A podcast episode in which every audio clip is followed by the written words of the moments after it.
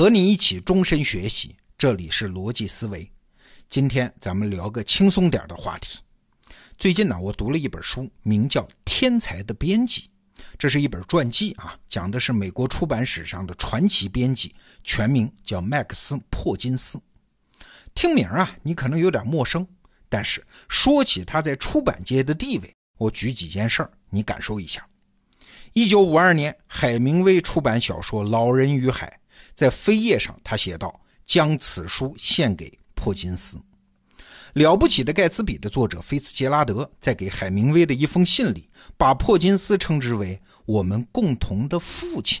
嘿嘿，还有一位在美国那是家喻户晓的作家，叫托马斯·沃尔夫，他的代表作叫《时间与河流》。在这本书的献词当中，他说：“假如没有珀金斯，也就没有这本书。”可以说啊。在二十世纪的前半叶，就是从一战到二战的这段时间里，美国文学史上影响力最大的三位作家都是珀金斯一手挖掘出来的。好了，这个珀金斯他到底牛在哪儿呢？按照我们通常的印象啊，一个出版社的编辑和作者的关系，哎，说到头也就是个伯乐和千里马的关系嘛。作者负责出才华，把书写好。编辑呢，负责出资源，把书卖好。但是啊，我们都知道，是金子它就会发光的。好作者现在没有被你好编辑发现，将来总会有人发现的嘛。所以这个关系中最重要的，我们通常认为仍然是作家。但是啊，读完这本书之后，我发现事情没有这么简单。假如没有破金斯，很可能也真就没有后来的这三位文学大师。比如我们中国读者都知道的海明威，海明威有一句座右铭啊，叫“一个人能被摧毁，但是不会被打败”。哎，你看这话说的多典型的一个硬汉呢。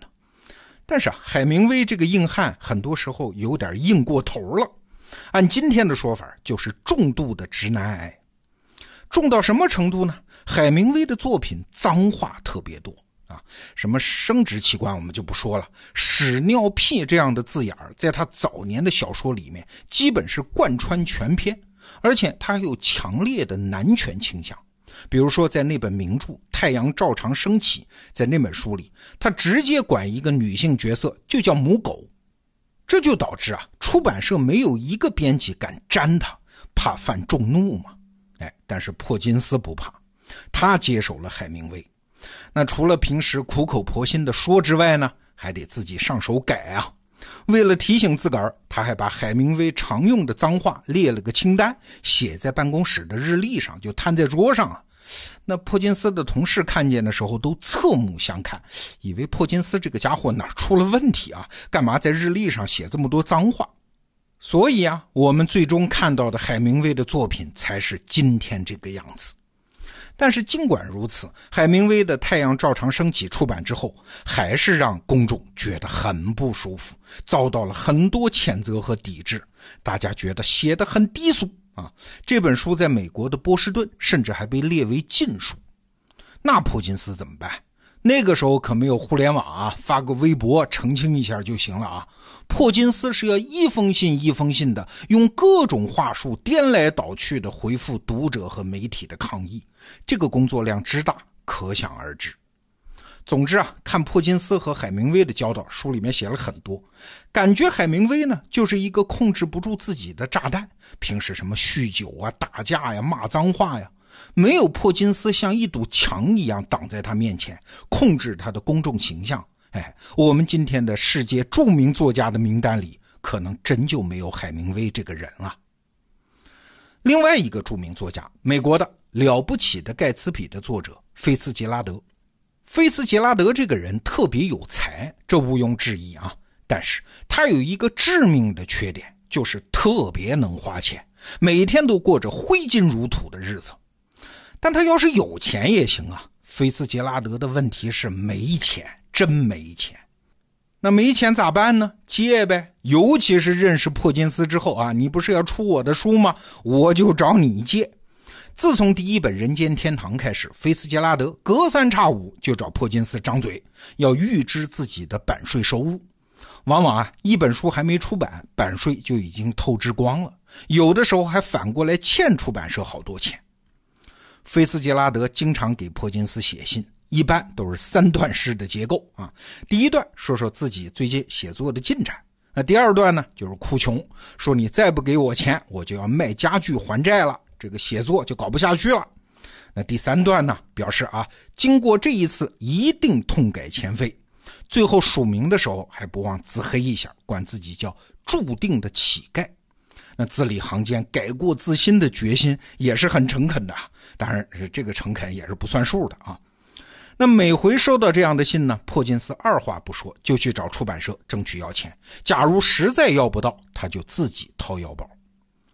那再看菲茨杰拉德这边呢？哎，就是不长记性啊！一拿到钱，大手大脚的花，而且更要命的是，他还有一个比他更能花钱的老婆。这两口子挥霍到什么程度啊？我在书里看到的，有一次，珀金斯为了给他们省钱，帮他们在稍微偏僻一点的地方租了一个大一点的房子。结果这两个人住进去之后一商量呢，说现在房子大了呀，为啥不把什么厨师啊、佣人呐、司机啊、园丁啊都配齐呢？然后他俩还真就这么干了，结果马上陷入新一轮财务危机。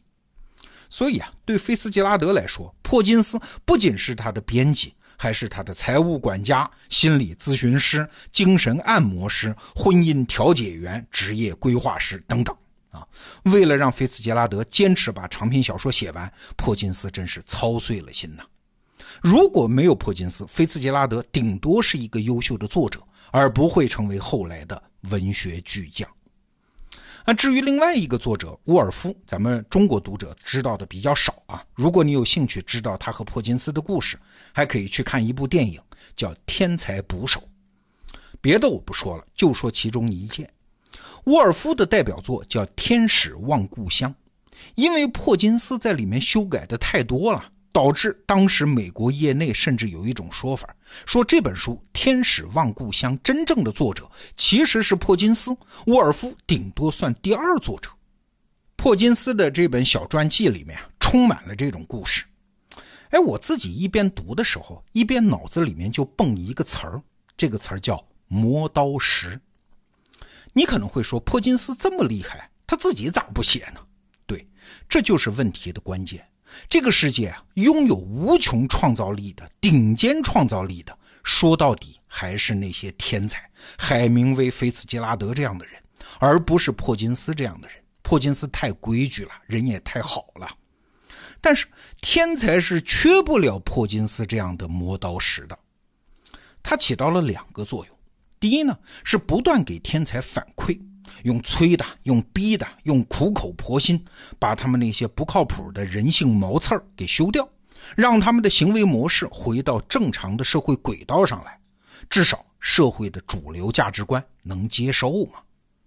那更重要的第二点呢，是珀金斯这样的人把天才的价值嵌入到正常的社会结构里，找到他们价值的真实的社会位置。哎，这是个啥过程啊？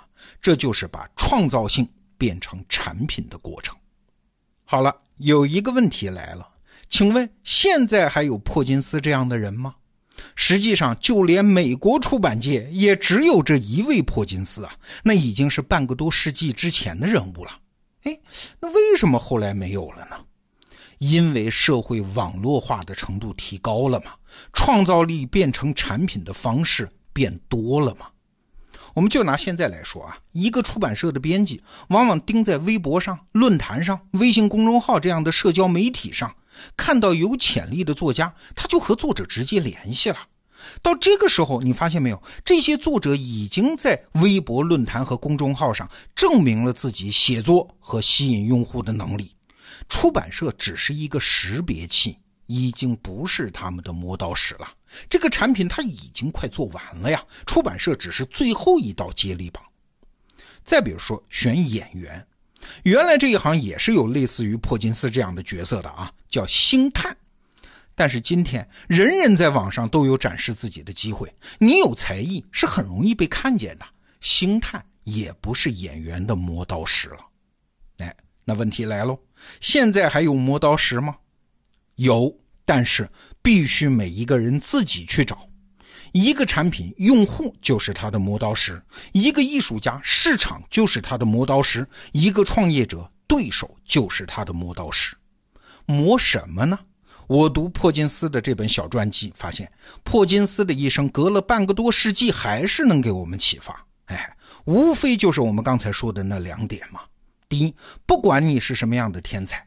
把奇思妙想纳入到社会的主流轨道上来，成为社会结构稳定的一部分。